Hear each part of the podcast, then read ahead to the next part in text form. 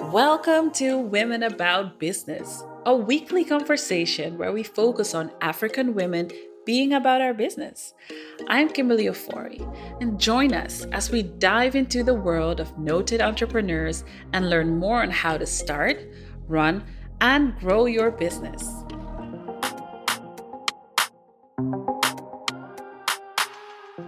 All right. Uh, a good morning or a good afternoon, wherever you are in the world. Welcome to another episode of Women About Business with myself yes. and uh, Kimberly Ofori. We're already, Kimberly looking fab. How are you, Kimberly?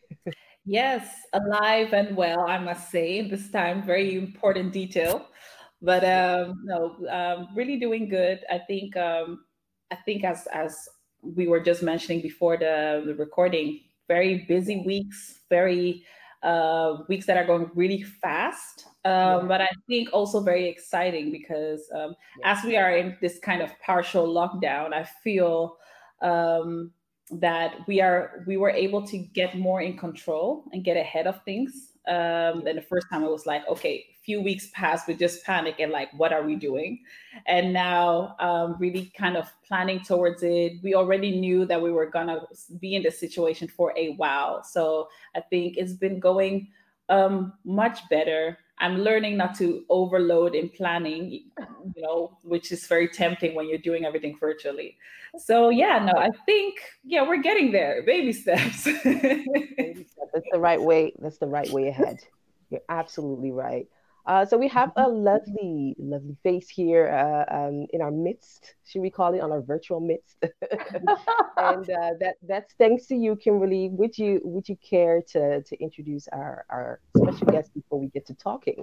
Oh, I have the honors. So we have uh, Rochelle Clarke. Um, what can I not say? I think uh, we first met uh, via, link- via LinkedIn. I sent her a, a LinkedIn request like I had been doing all summer with people I found yeah. interesting. I saw her that she was uh, part of this conference on family business. But then uh, I looked on her profile and I saw that she had a very interesting background, actually being a country manager at Heineken, traveling all around the world, um, having done consultancy at Accenture. So such a diverse background. And I was like, yeah. First of all, I just gravitate towards um, ambitious women, you know, women who are making things happen. And so for that for me was like, okay, I need to connect some way or the other. Uh, but she was yeah. very kind of um, open. She was like, oh, well, since you're in Amsterdam, let's meet. So yeah. yeah, I was really, really um, pleasantly surprised with our first connection. I think we spoke for hours um, talking about, you know, you know, how has it been, you know, moving from the States and then to, you know, uh, other countries and then getting to Amsterdam, which is completely different from most European countries, even if you're going to be in Europe. And how did she move from like country manager Heineken, like top level position to like, oh, by the way, I'm starting my own firm and it's being family, family business. Like I was so intrigued. Uh, and so her story is just amazing. I think she has an amazing personality. We'll find out um while we talk some more, but uh, yeah so Rochelle Clarke, thank you so much for being here. Thank you so much for having me. Thank you so much. And I'm sure that we probably won't have as much time as we did sitting down for lunch. I'm just so happy that they didn't kick us out of the restaurant. I know. But, um, there was a lot to cover, so I'm so happy to be here on the show today. Yeah yeah Kimberly seems to do that to, to people. She she just takes, you know, your whole uh, what is it afternoon Uh, time for, for like a strong meeting. Wow, thank you. The shame. No, there, there, there were a lot of connection points, so I was really happy about that. Yeah, I know. And the reason why she's saying that for context is when I first met Miss Abba, which was, I think, also through LinkedIn, we met yeah. and then we spoke for like four hours in a restaurant. Oh, anyway, so exactly, yeah. She yeah. has that impact on people. It's a, it's a good, lengthy talk. but then but then you feel so good afterwards, you know, and exactly. then it results in, in in opportunities like this to share the story. So absolutely, it's a good thing. Well, could you do us the honors of please telling us a little bit more about yourself in your own words? Absolutely. So I am Rochelle Clarke. As you know, I was born in Guyana, which is in South America, but I have by now spent most of my time living in the U S as you mentioned, I lived in a number of countries um, and moved around quite a bit for for work and um, for personal reasons, for life. And for me, it's been quite an exciting journey. I find myself here in Amsterdam, which of course has been my the last stop of my journey, but one that I enjoy quite a bit. And, you know, to be quite honest, I would classify myself essentially as a person on a journey. Mm-hmm. Um, it's it's been a it's been a fantastic journey so far. Hindsight is always the best way to look at these journeys, as opposed to when you're actually in it. But I would say it's it's been fantastic so far, and I am on a journey um, right now. It's an entrepreneurial journey for me, and the purpose of this journey is to fundamentally change the way that business owners think about their businesses for the future. Um, that is my focus now. Indeed, Kimberly, as you mentioned. Um, My career was definitely in corporate. That's where it started. I grew up in and around family-owned businesses. So this is where my passion for them comes. And I'm really happy to be able to translate a lot of my experience and what I've learned along the way to helping these businesses, not only family-owned businesses, but other businesses as well, because I focus on both succession and business continuity. And actually, the order of that is very important. I say I I, I start usually start with business continuity, then move in, move into succession. And the nuance being business continuity, being securing the business for the short-term future, and then succession when you're thinking longer term, so medium mm-hmm. to the long term, longer term future of the business. So mm-hmm. in, in a nutshell, and I, that's quite a big nutshell. Um, That's it me. Thank you so much for that. I think yeah. it, it's so interesting to hear that uh, something I didn't catch on the first time we spoke is that you actually grew up around family-owned businesses. So um, I'm curious to find out still, you had things going for you, right? What made it, uh, what really pushed you to go entrepreneurial route, because it's not the safest one, it's not the most secure, and it's also not, you know, something that is easy. You don't just go like, let me take the easy way out and become an entrepreneur.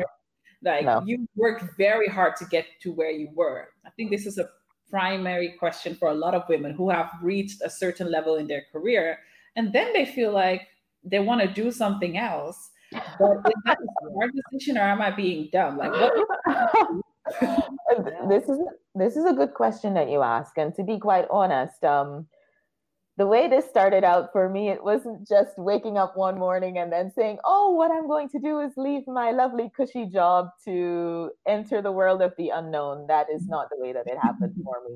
Yeah, it definitely was a situation where I had this calling on the inside that I was very happy to ignore for quite some time.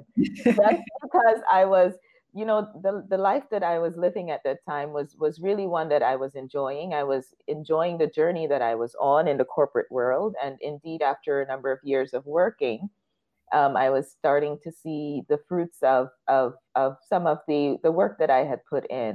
Mm-hmm. Um, yeah.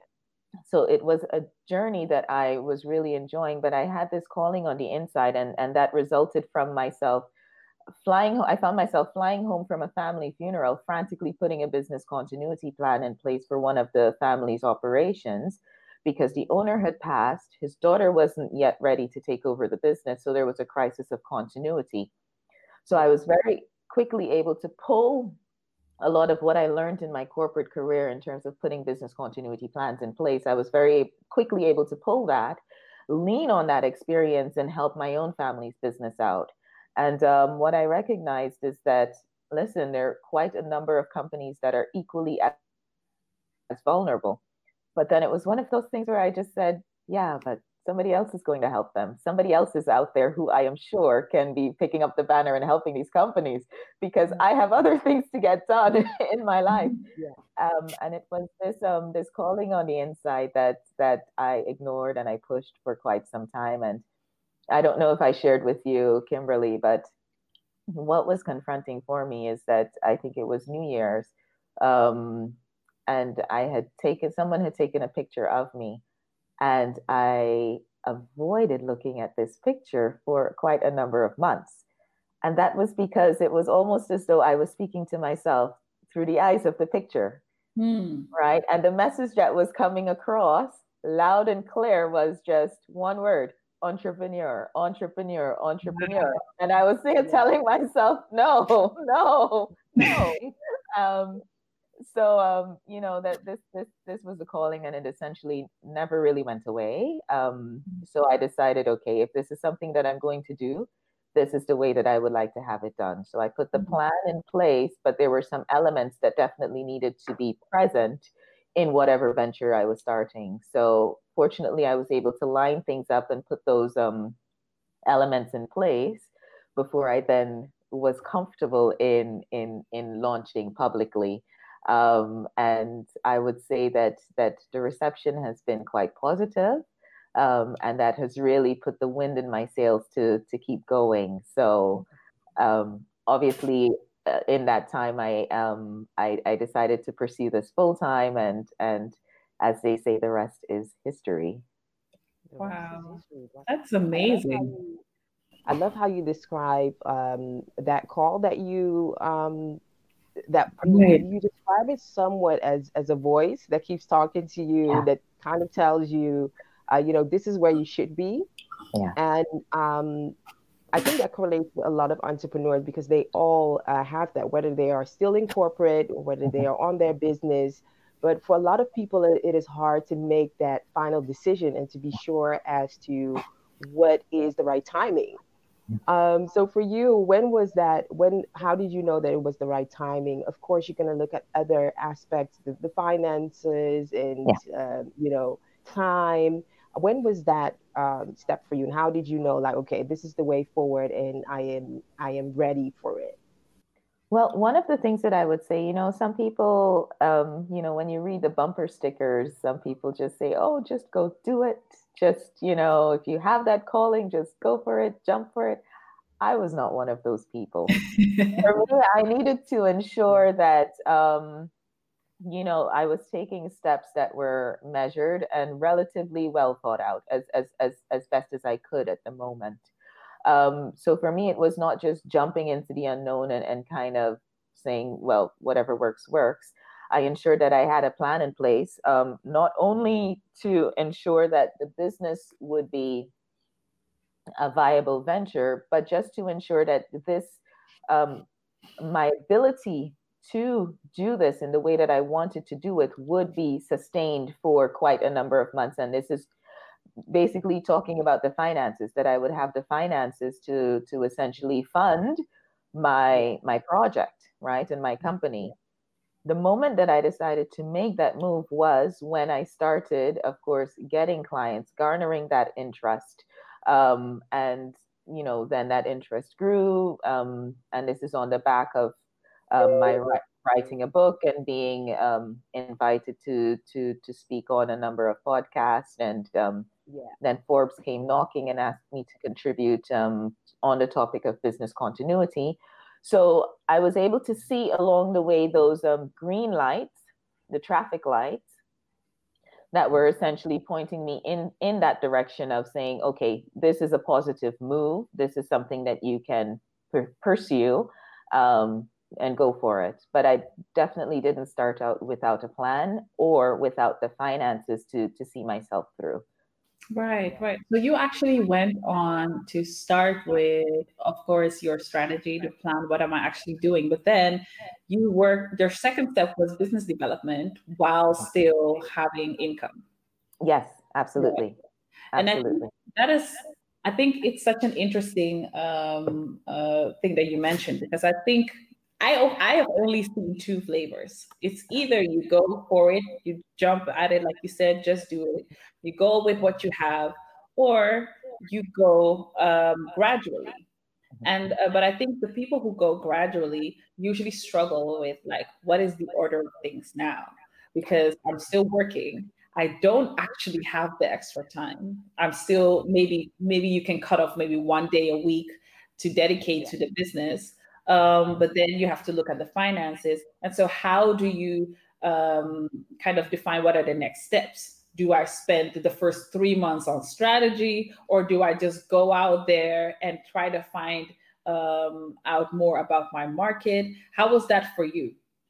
So it's a really good question that you ask. And I would put it in this way. I knew that in terms of setting up the company just the way I needed it to be set up, that that would take some time. Mm-hmm. Um, the business model is definitely advisory. I do a lot of advisory work, but I also wanted to, because the goal ultimately for me is to ensure that a lot of companies, a lot of businesses have access to this sort of expertise, because yeah. For some, it's it's more or less an, an unknown and inaccessible industry, particularly for the companies and the businesses that are most vulnerable. So yeah. to make it more accessible, I recognized that I needed to ensure that we had products that would essentially break down the barriers and be um, available to companies and businesses wherever they are needed. Yeah. Which meant that in terms of setting up my business, a lot of our products are definitely online. We have a suite of online products, and that took time to develop. Right. So you right. actually already knew that you wanted to offer a more scalable uh, product.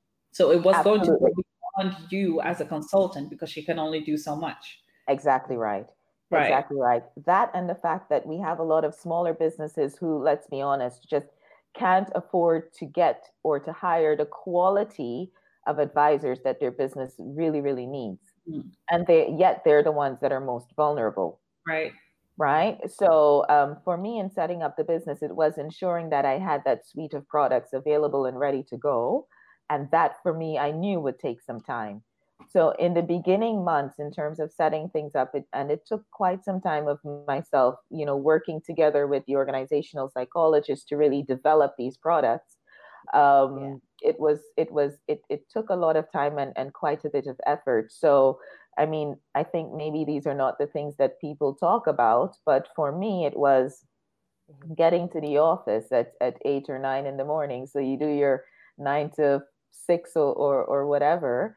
But then afterwards, it's, um, you know, getting back home, commuting home very quickly, grabbing a bite to eat for dinner, and then jumping on to the, the, the second project or the, the second job, which for me was my company. Right. And I did that for quite some time um, in terms of setting up the business. So essentially, I had two businesses, and it's working from six in the evening until after midnight, really getting things um, the way that they needed to be.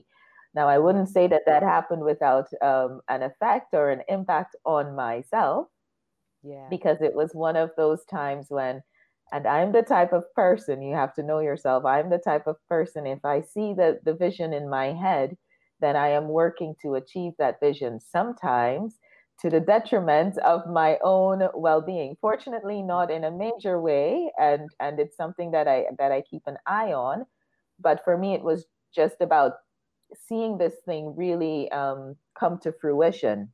Right. So I had those two jobs essentially for quite some time until I reached a point where I was able to say, okay, huh, A, I know that this is not sustainable, right? Just working the number of hours that I was putting in, because then you don't have an evening and essentially you're working through the weekends just because you want to see this thing born.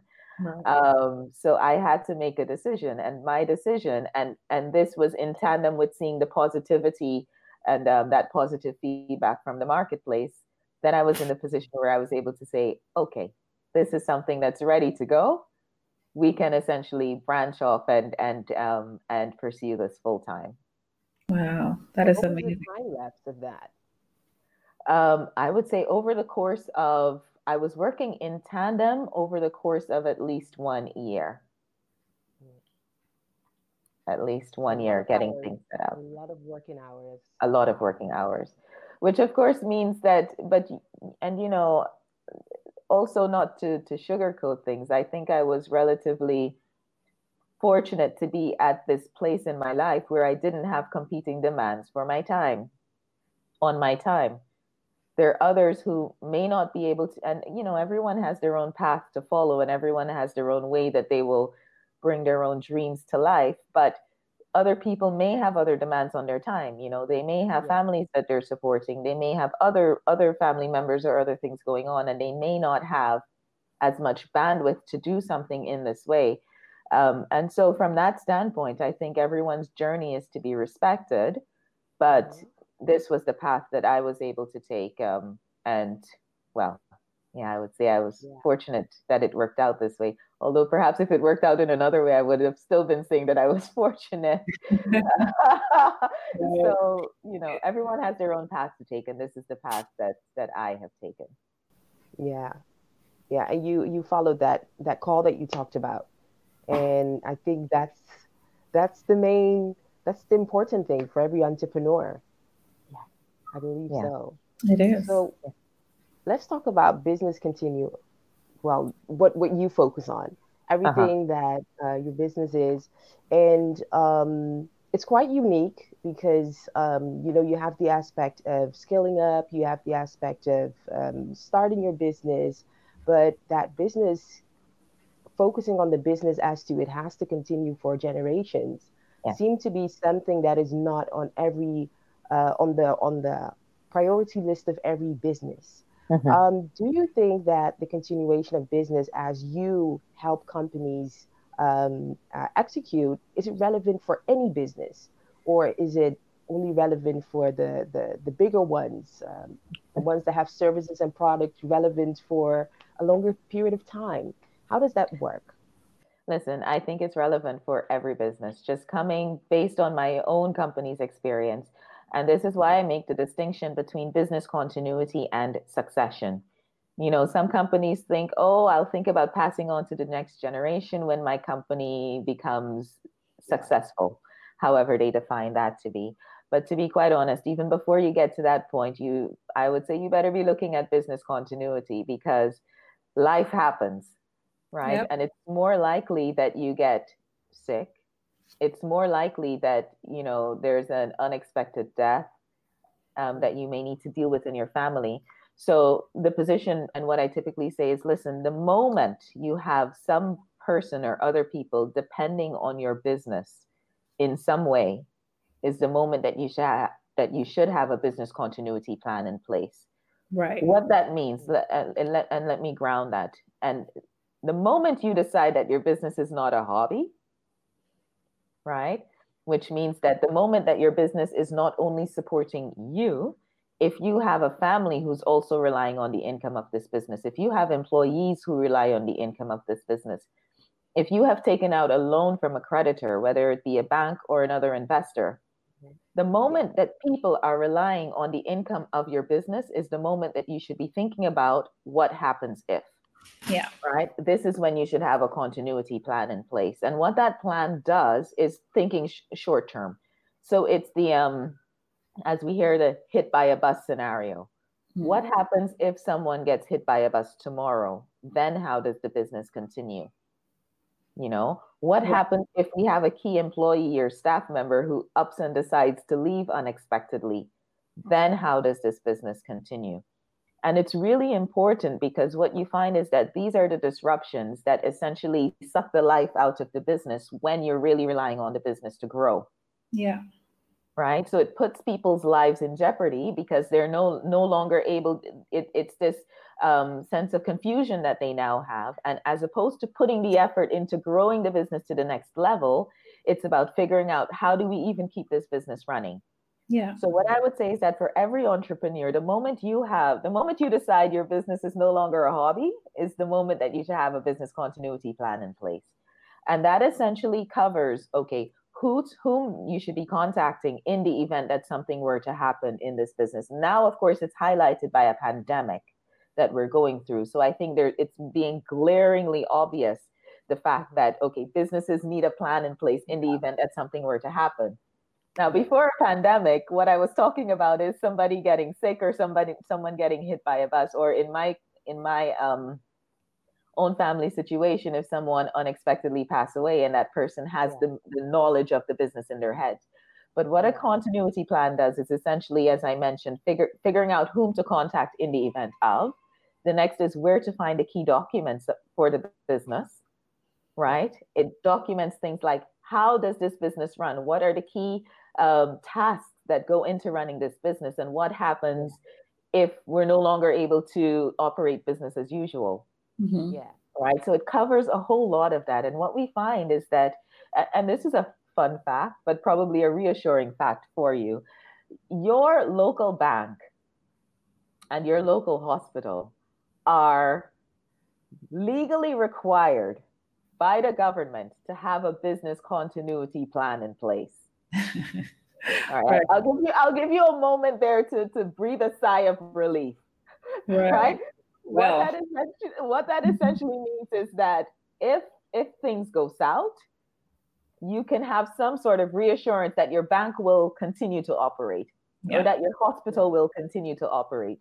But then the yeah. question becomes, don't you think your family members or your employees would like that same sort of peace of mind yeah. when it comes to their income? Absolutely. Absolutely. You know? So yeah. so this is the thought process behind business continuity planning. Um, and, and one of the things that that I would have um, mentioned is, you know, our my whole reason for being when it comes to having a company is to ensure that businesses have access to this sort of information so that you don't necessarily need to be in the know. Yeah. Right. To access this sort of information. And just um, last mm-hmm. summer, we, well, we launched the summer before a tool to automate business continuity plans for small to medium sized businesses. Mm-hmm. And this is something that we have blown up. So there's the platform that's now fully up and running and fully available. So small to medium sized businesses can essentially go in there and create their own business continuity plans. But in terms of um, your question, when it comes to the people to whom this would be most applicable, the moment you have someone who's relying on your business, put a plan in place, is what right. I would say. So folks know how to access the bank account, where your bank accounts are. Uh, let me not tell you how many people are working in companies and only one or two people know where the yeah. bank accounts are or who has signatory rights to these bank accounts. Yeah. What types of insurance you have. Yeah. So it's documenting this information. That's the first thing. And then, of course, when you are comfortable, right, and ensure that you have a plan in place for short-term disruptions, then you start thinking long-term. Yeah. What is my plan for this business? Now, some people have a plan to sell the business, perhaps, right? Now, in that case, you're not thinking succession necessarily. But one thing that I would say is that regardless of what you plan to do with this business, it will take some sort of planning. Yeah. Right. So it's not just waking up one morning and um, I, I work with or I am friends with um, people who are also business brokers. And one of the things that we um, shake our heads about is him saying, you know what, they just came in and they said they want to sell the business. And then when I asked them, okay, well, what have you been doing to prepare this business for sale? There's been no action that's been taken. And of course, my story is the same when we have companies that come in and say, you know, I'm just going to pass the business on to my son or daughter or someone in the family. But then the question, has, the question is, what have you done to prepare this business for the next step? So I think ultimately at the end of the day, it's being intentional yeah. about the business that you have and the business that you're running. Yeah. Right. Safeguard it. But then whatever your future plans are, recognize that this will also take some sort of planning to ensure that you get the best out of whatever decision you decide to make for your business. Yeah. Yeah. I focus on succession and passing that business on. Right. But it definitely takes a few years to ensure that you're able to do this in the right way. Right. I love the, how you explain this. And I think this is such an important topic that is not being discussed for small business owners, because when it comes to, and I mean, we're in the Netherlands, which and the Netherlands is kind of, they, we call ourselves, and Europe sees us as S M E country. Basically, we're just full of S M Es, and really it's not M E, it's really S. You know, this just either independent company owners who either do not have staff, but are, do have income that their families are re- dependent on, or they have one or two people that they employ.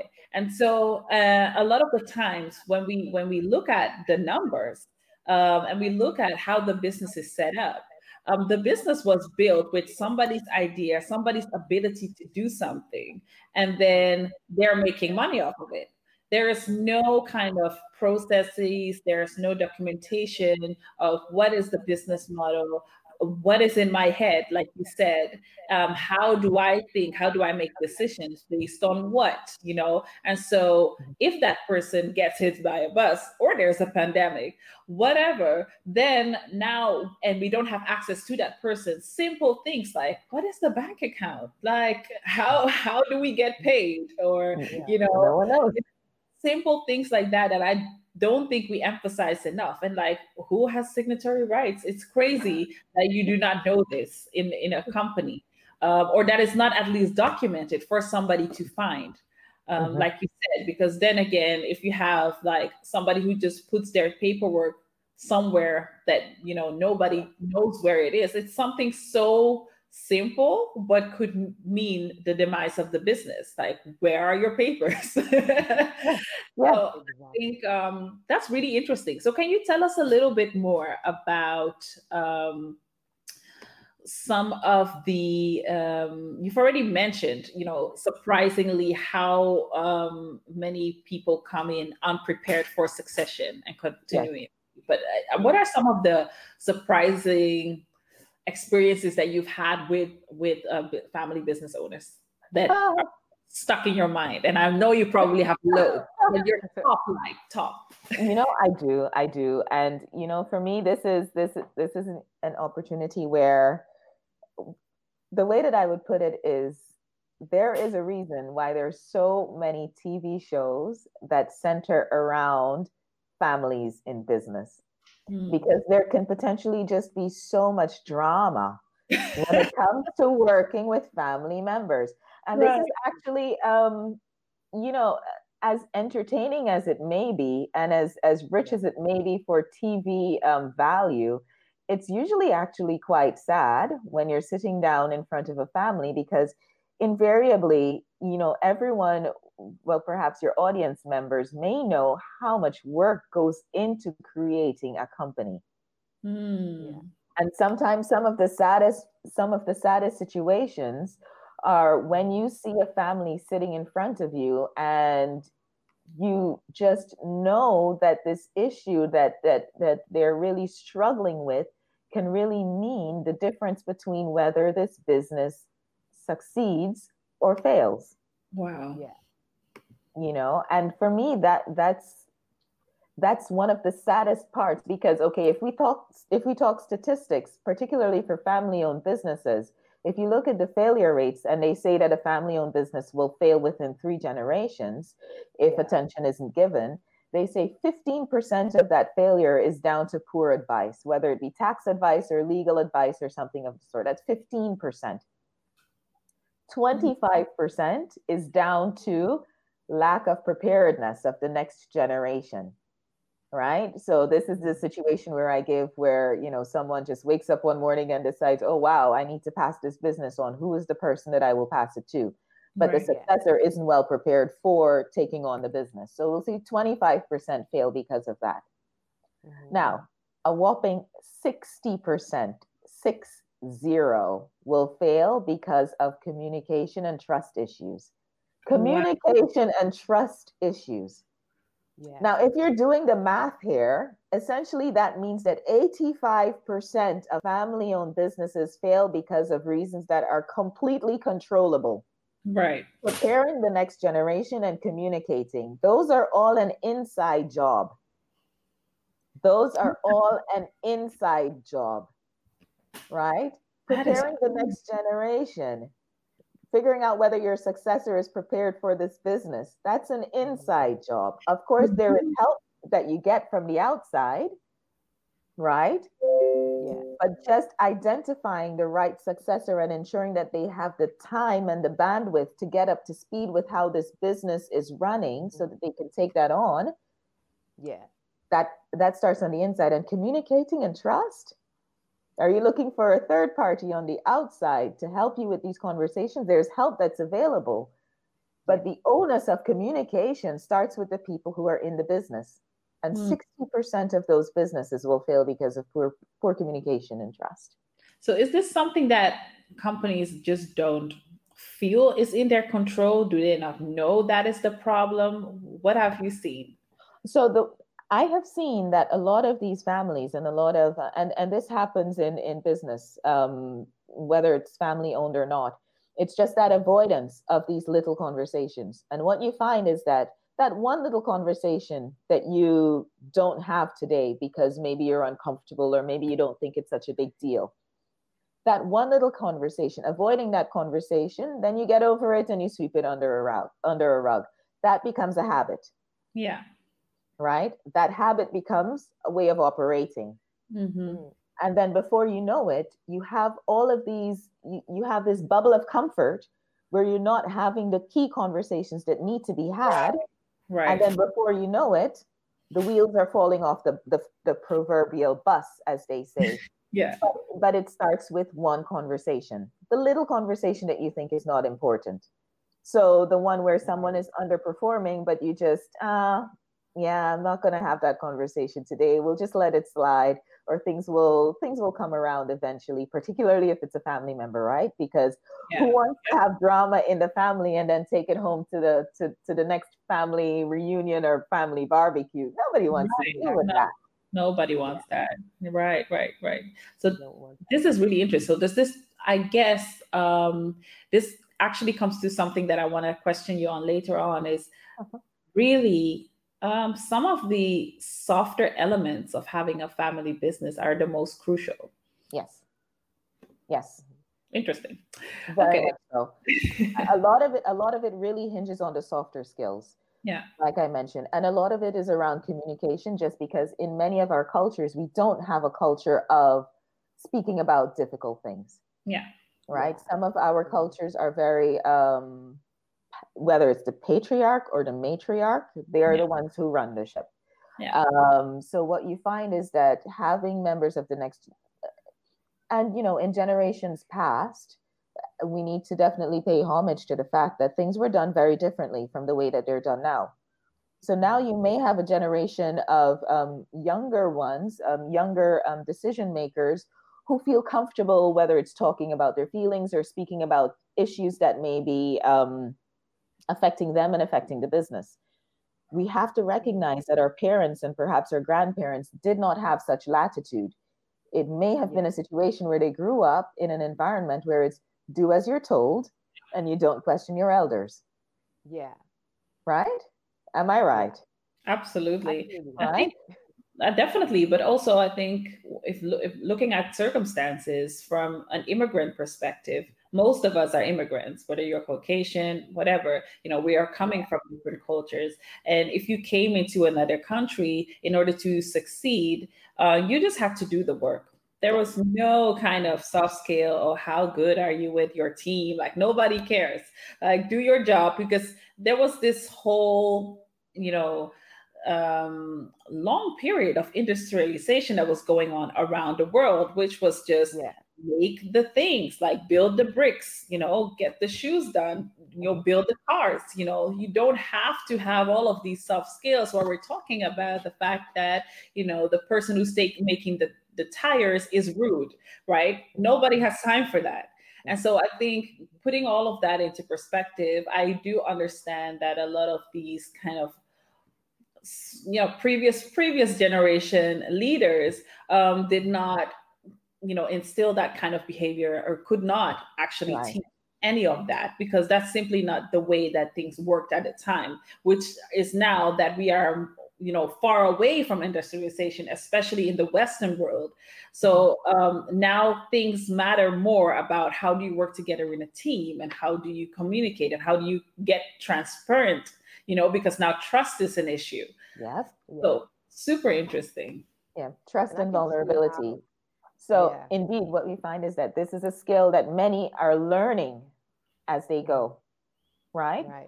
So, you know, it's one thing to look in from the outside and say, oh, but, you know, they didn't handle that in the right way. But I think that we need to give, be gracious about the fact that maybe they did not necessarily have the skills to handle things in a better way. Um, so it's about equipping the members of the family. And, and one thing that I say is, listen, these tough conversations, broaching a lot of these conversations, doesn't necessarily need to always start with the member of the older generation right. or the more senior generation. The important thing is that for the benefit of the business, that you're still having that conversation. Yeah. Yeah. So whoever brings it to the table, it can be a member of the older generation, member of the younger generation, as long as you're having that conversation. So everyone is responsible, essentially, for the well-being of the business.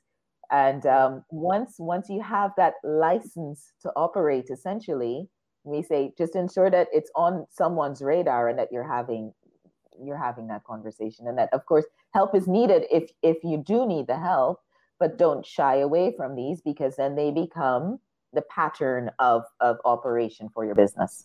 Right. Right. And I can see how a bit of psychology comes into play yes. in this whole process. Yes. Yes. And it does. Um, I am not a, a trained psychologist, but I do work with organizational and behavioral psychologists. And of course, I have um, a team of, of psychologists around the globe whom I work with um, in the event that conversations need that additional layer of professional help to really unpack things. Because let me yeah. tell you, issues are really what they appear to be on the face of things. So you may be sitting down with a family and they appear to have um, a, an, an issue with maybe it's um, voting rights or, or shareholder rights or, or some issue in the operation of the business. But when you yeah. peel back the layers of that onion, what you find is that it may actually come down to some feeling that they had when they were three or four years old. And but that gave you the bigger piece of chicken. So clearly he favors you. This is why he wants to give you the bigger part of the business. And I am not having it because I have been slighted all of my life. I know. Right? And, I know. and this, is, this is my way to show that, you know, I am reacting to that. So, yeah. you know, and we're human. We're all human. And I'm sure that there's some element of this that some one of us is carrying, everyone yeah. is carrying from our childhood. Um, but what you find is that people may need additional help if that becomes a stumbling block and a hindrance to their um, progression in life. And this yeah. is why this, the, the need for a psychologist may actually come into the picture. Um, so yeah. that of, that element is really, really important as well. Yeah, definitely. Well, before we um, we round up, because we've been talking so much and we could, we, we could even go on and on about this topic as as how it relates to all of our business. And you even show so many layers of what it means to make a business worthy of being, uh, of continuing. Let me just uh, uh, phrase it that way. Um, looking at your journey over the years and, you know, studying people, studying businesses, could you share with us some of the major lessons that yeah. you've um, that you've taken with you Uh, this far? Yes, absolutely. And I will share three three lessons. Um, yeah, and you say it's a journey that's that's ongoing for me. Um, but you know, if we can benefit from this, I would say, listen, life is a journey, right? Mm-hmm. Whatever you're going through now is not going to last forever. Life is a journey, so essentially keep going. What you'll find is that you may move from what appears to be a challenge. You'll be moved once you get past this bridge. There will be another one. Yeah. Right. So yeah. that is one thing that, that, that I think that I have noticed for myself. What's been very important for me is listing the wins along the way.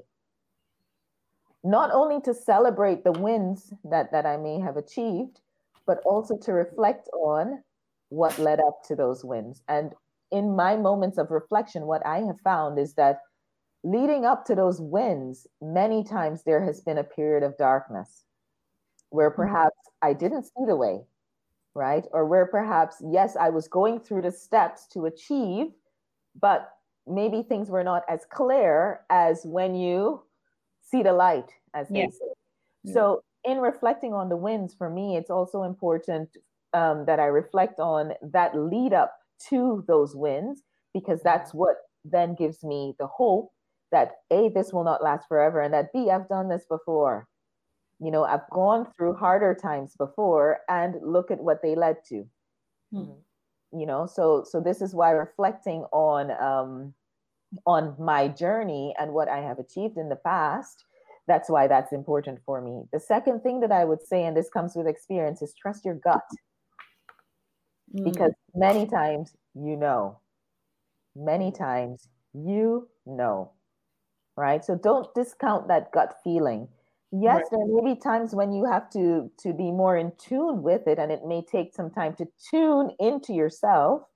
But um, I would say from my time in, in, in corporate life, it's about knowing people and being able to judge where, whether, you know, what someone is telling you really is what the true situation is. And many times you, you get a little bit of a, a, a gut feeling. Right. Into entrepreneurship, more than anything, particularly if it's a brand new journey for you, you will need to have that guidance. And a lot of that comes from the in, from the inside, knowing yourself and knowing when things are off, knowing when something is authentic to you. Um, because that that determines whether or not you proceed with it. So keep on honing that gut instinct. And the last thing that I would say is remain open, right? The best, for me, I would say, many of the best experiences have happened to me when I have said yes, right? But remember, this is the third piece of advice that comes after trust your gut. Right? So you don't indiscriminately say yes to everything. Yeah, right. But yeah. Some of the absolute best experiences have come when I have said yes.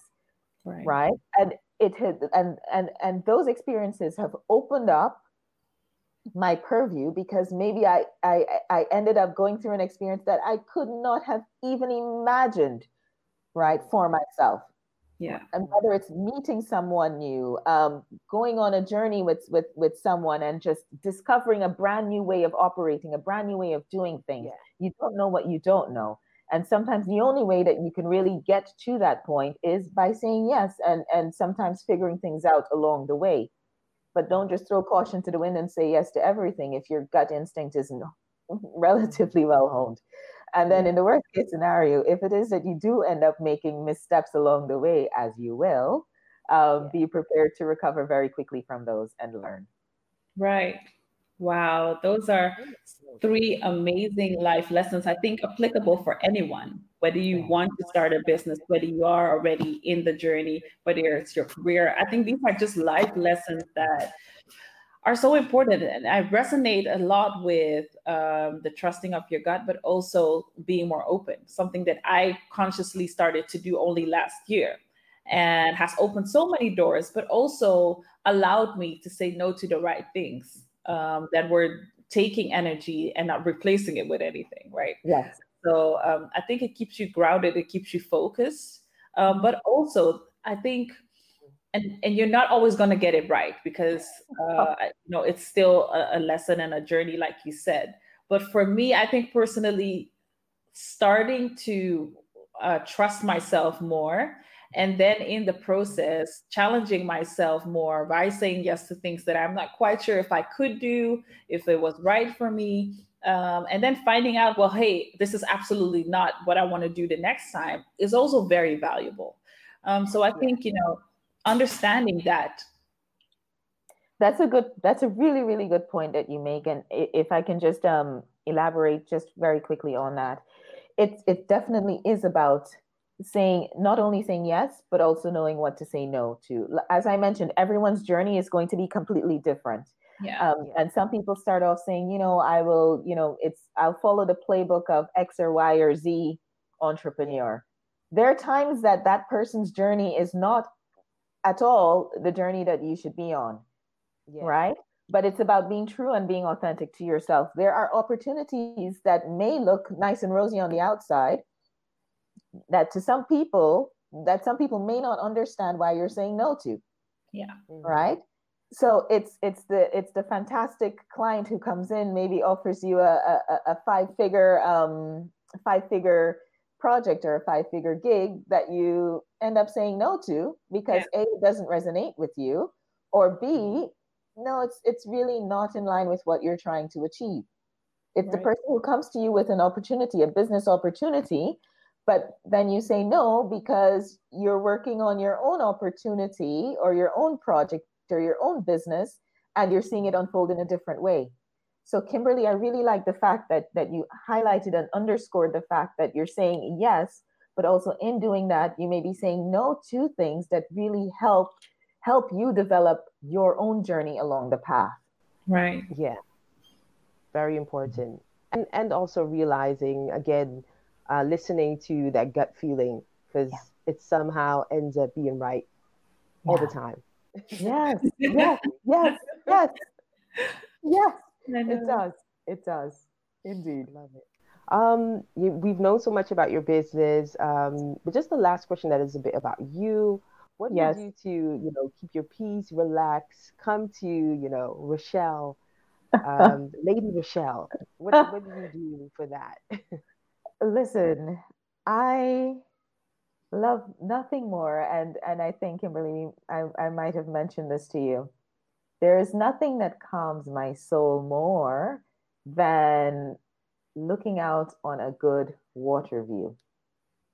Yes. For me, for me, that it's it's just the, the balm that my soul needs. Fortunately, here in Amsterdam, I live just beside a canal.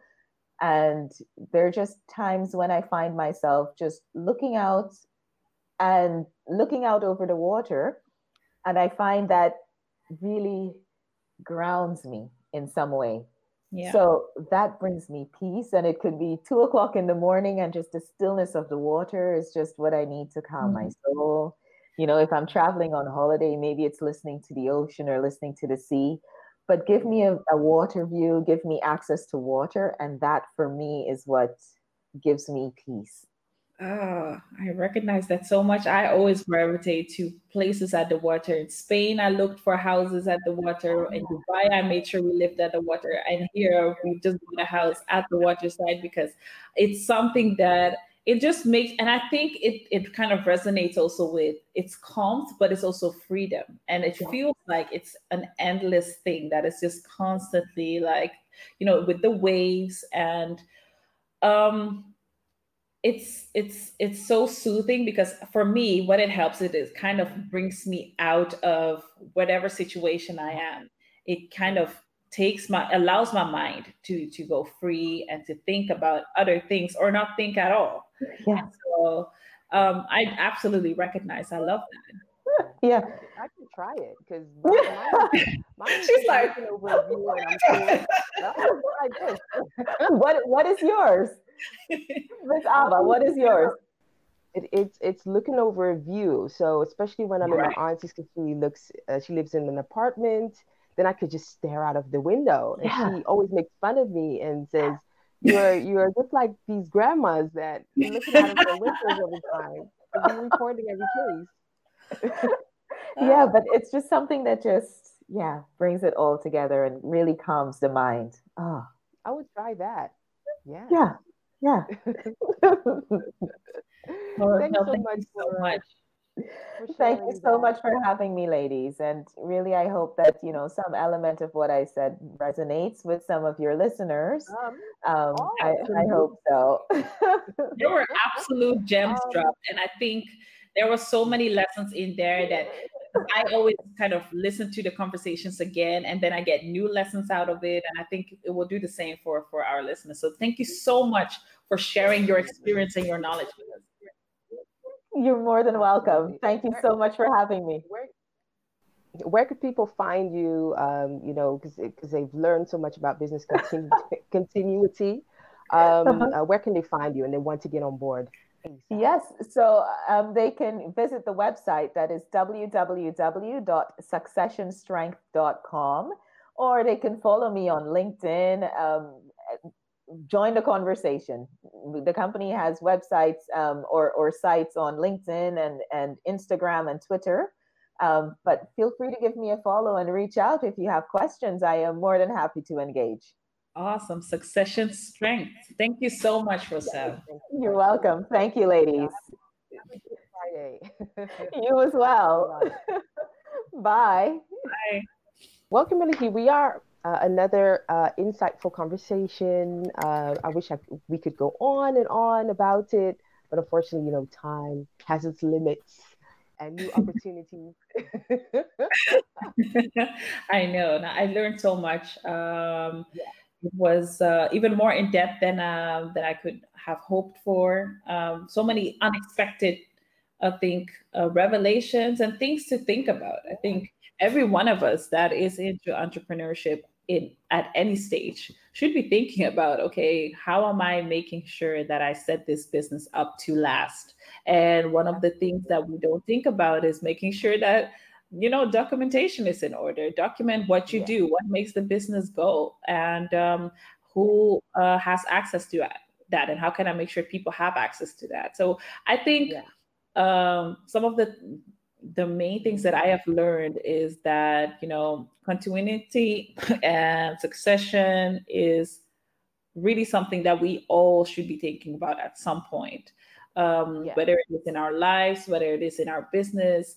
Um, and also, um, if you are starting out a business, choose the journey that is right for you. You know, Rochelle was yeah. really clear about needing and wanting it to be something that she could plan uh, well. And she did it in her own way. And um, if you are the kind of person who jumps in, also make sure that you kind of cover the ground um, and the basics. Yeah. And don't just think about this when you when you're fifty plus and go into pension and, um, you know, but really deciding and recognizing that earlier on, this is this is something that deserves a well-needed attention and and a plan, as it as it speaks on its uh, on its own. I love it. I'm looking forward to um, uh, to sharing this with uh, with the world. Thank you for listening to Women About Business. Join us every week on Thursdays on this podcasting platform. Do you want to catch us live? Join our show on High Radio on every Tuesday, eight p.m. C E T. Connect with us and join our discussions on Instagram or LinkedIn at Women About Business. And follow me, Miss Ava, on Instagram, Twitter, and Facebook at m s dot a b a.